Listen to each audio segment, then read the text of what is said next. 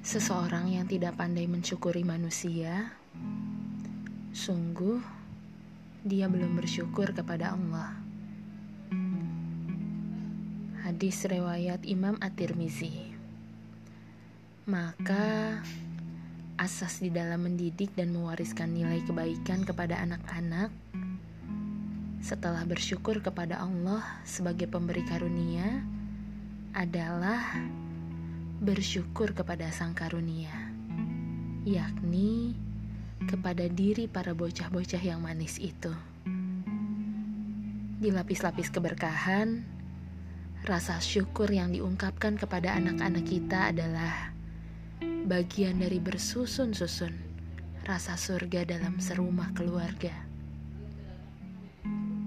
Nak, sungguh kami benar-benar beruntung ketika Allah mengaruniakan engkau sebagai buah hati, penyejuk mata kami, pewaris bagi kami. Nak, betapa kami sangat berbahagia, sebab engkaulah karunia Allah yang akan menyempurnakan pengabdian kami sebagai hambanya dengan mendidikmu.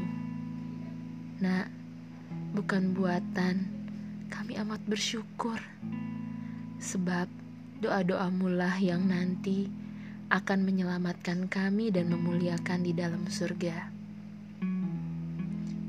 Inilah Rasulullah yang mencontohkan kepada kita ungkapan syukur itu bukan hanya dalam kata-kata, melainkan juga dalam perbuatan mesra. Satu masa, Al-Aqra bin Habis, pemuka Bani Tamim, bertanya, "Ya Rasulullah, Apakah engkau mencium anak-anak kecil itu dan bercanda bersama mereka? Ketika Al-Aqra menghadap beliau yang sedang direriung oleh cucu-cucu beliau. Apa yang dikatakan oleh Rasulullah? Mereka adalah wangian surga yang Allah karuniakan pada kita di dunia. Begitu jawab beliau.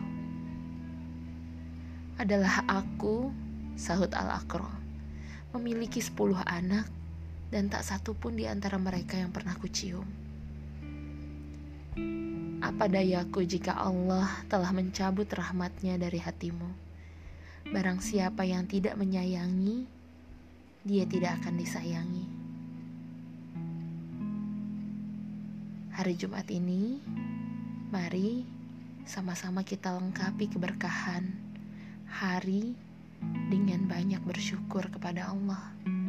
Tunjukkan rasa syukur kepada Sang Karunia yang Allah telah titipkan kepada kita.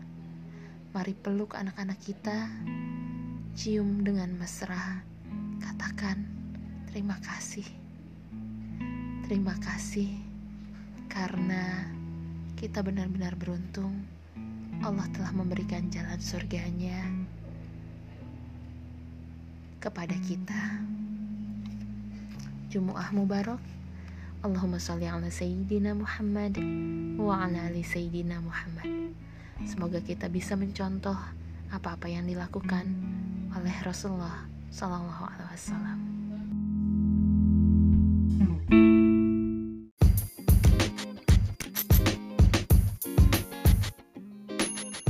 Ada skill yang berkaitan erat dengan freedom to choose atau kebebasan untuk memilih yaitu adalah uh, stop, think and go. Maksudnya apa sih? Hmm, ketika masa lagi di rumah aja kayak gini, misalnya rumah berantakan kayak kapal pecah, rasanya kalau sebagai emak pengennya merepet ya, pengennya nyaut gitu, pengennya uh, apa namanya, pengennya bisa mengungkapkan 23.000 kata dan bisa nyerewetin anak-anak misalnya kalau untuk anak-anak yang udah besar gitu ya. Uh, tapi coba dipikirin lagi stop think and go. Ketika kita uh, belajar tentang habit one be proaktif maka kita dilatih untuk ngebiasain diri mencet pause button. Push pause button push pause button tuh kayak gimana? Ya tadi kalau misalnya lagi pengen marah pikirin dulu. Kalau misalnya pengen bereaksi terhadap segala sesuatu biasakan ada jeda dulu.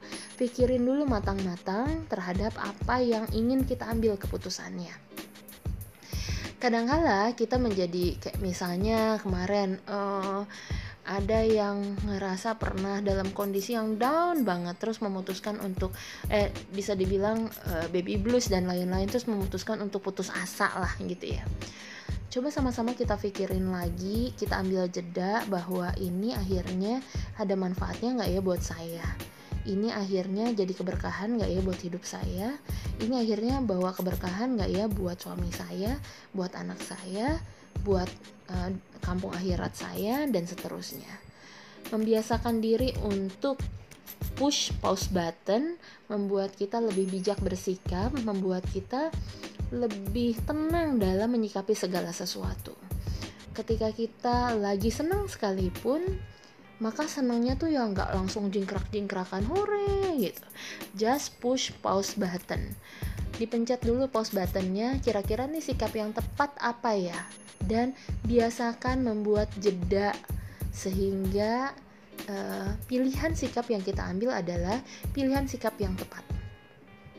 Pernah kalau di Bogor nih kan kota sejuta angkot ya. Uh, kalau antar angkot tuh saking banyaknya kadang-kadang salip-salipan gitu ya. Nah, ketika saling salip gitu Eh, nggak uh, jarang uh, si tukang angkot pertama mengeluarkan kalimat sumpah serapah ke tukang angkot kedua. Nah, tukang angkot kedua nggak pakai tedeng aling-aling lagi, langsung balas lagi dengan kebun binatang gitu ya. Saling saut menyaut itu tidak memberikan ruang terhadap tadi pause buttonnya itu nggak dipencet. Stop, think, and go-nya tuh nggak uh, think-nya tuh nggak jalan. Jadi Eh, nggak membiasakan untuk stop dulu untuk me merespon atas segala sesuatu.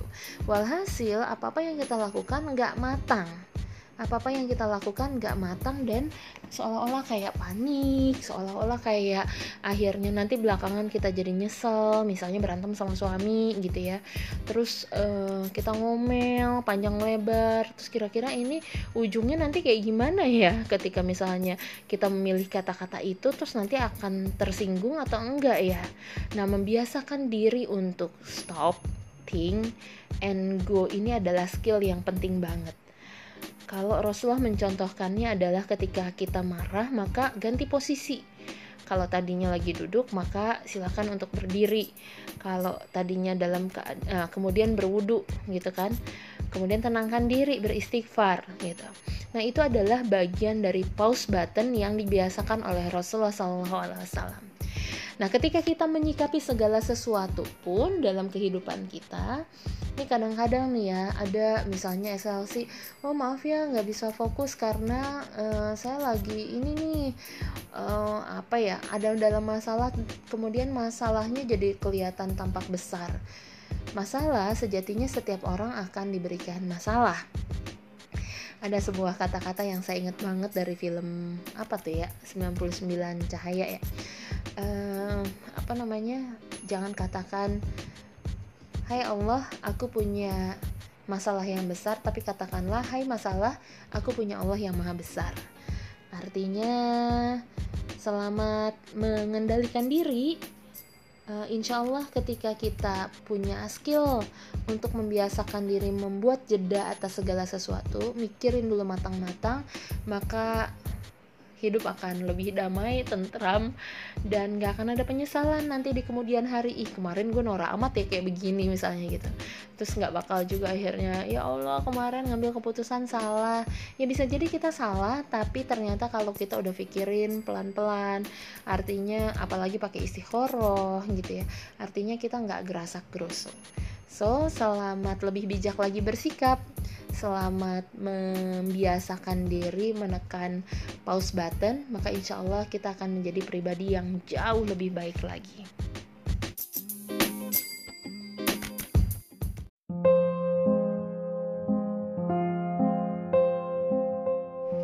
Maka jadilah bagian dari mereka yang umurnya berkah dan menjadi produktif. Seperti Imam An-Nawawi yang Allah berikan umurnya hanya 45 tahun. Akan tetapi, karyanya jauh melebihi usianya. Seperti Imam Fakhruddin Ar-Razi.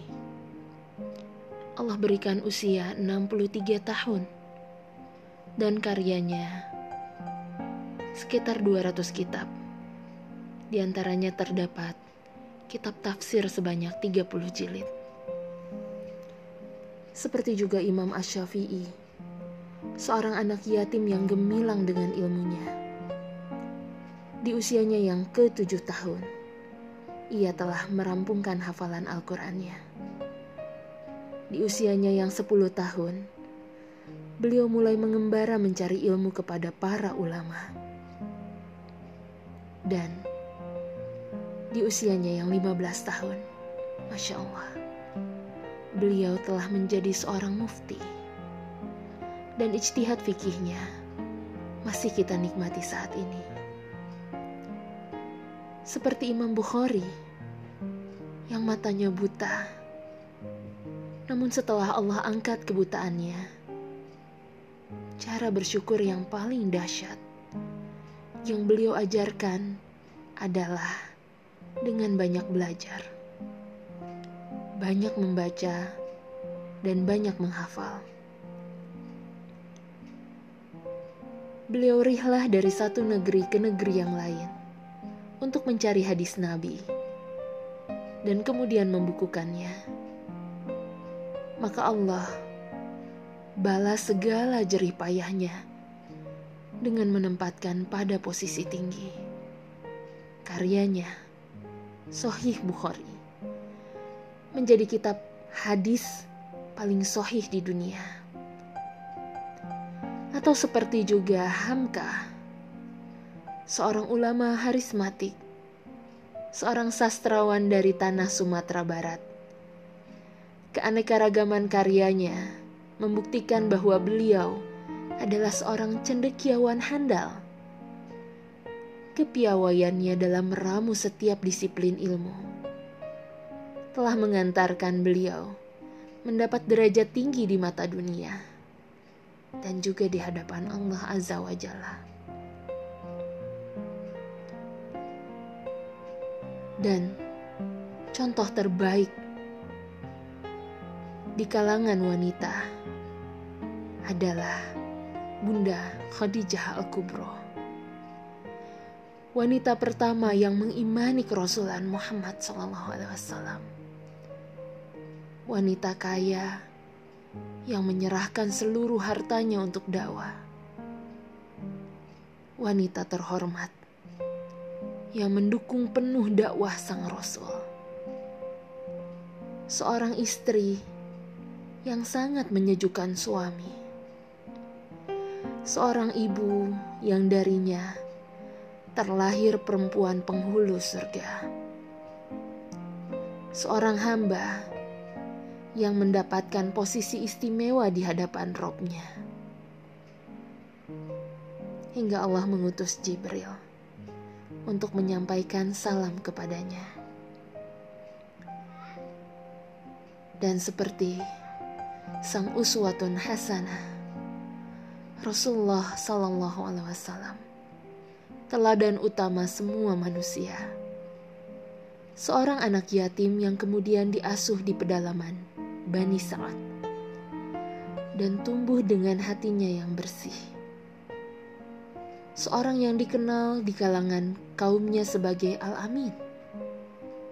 Manusia memandangnya terhormat justru jauh sebelum ia diangkat menjadi rasul.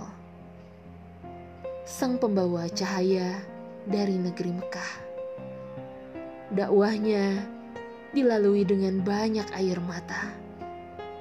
Tapi kesabaran dan keteguhannya menjadikan usia dakwahnya yang singkat yang tercatat hanya 23 tahun.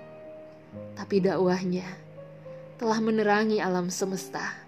Iya Rasulullah menjadi pemimpin yang paling disegani menjadi ahli ekonomi politik sosial Beliau juga seorang suami dan ayah yang dirindukan oleh keluarga. Namanya agung di sisi robnya. Disematkan persis di samping nama Tuhannya. Allahumma salli ala Sayyidina Muhammad wa ala ali Sayyidina Muhammad.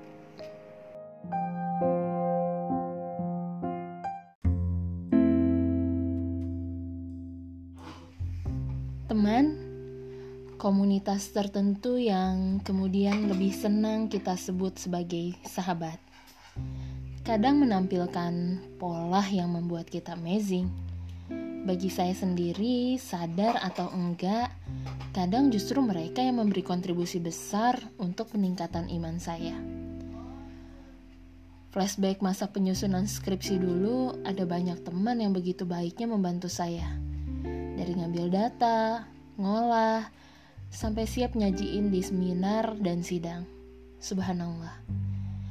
Kadang saya jadi mikir, saya udah berbuat apa ya untuk mereka? Sudah berbuat sebanyak seberapa banyak untuk bisa diberikan kepada mereka. Dan di sisi yang lain, tanpa interaksi langsung, sahabat yang lainnya juga memberikan pencerahan dengan diamnya ia, dengan sabarnya ia, dengan banyak hal, seperti juga yang dilakukan oleh seorang teman. Cukup menuliskan lintasan hati syarat makna, kemudian dipublikasikan, ya sederhana. Sesederhana kata-katanya yang terasa tidak mengharap apa pun, pujian misalnya. Tapi sungguh berbekas. Ada banyak pesona kesolihan terpajang Semisal kesolehan sahabat saya yang seorang ibu rumah tangga nyata sekali terlihat keteladanan padanya. Betapa mereka ikhlas untuk berdiam di rumah, mendidik jundi-jundinya, padahal indeks prestasi mereka juga brilian. Atau mereka yang memilih jalur profesional. Mereka yang amanah dan tetap konsekuen dengan idealismenya tanpa tergiur godaan-godaan tanda kutip dan banyak potensi kesolehan lainnya. Tulisan ini ditulis pada 10 Juli 15 tahun yang silam. Ya, 10 Juli tahun 2005. Semoga tetap ada kebaikan yang bisa diambil dari tulisan ini dan selamat menyimak eh, cerita-cerita yang lainnya. Mudah-mudahan menjadi hal yang membawa kebaikan buat teman-teman semuanya di sini.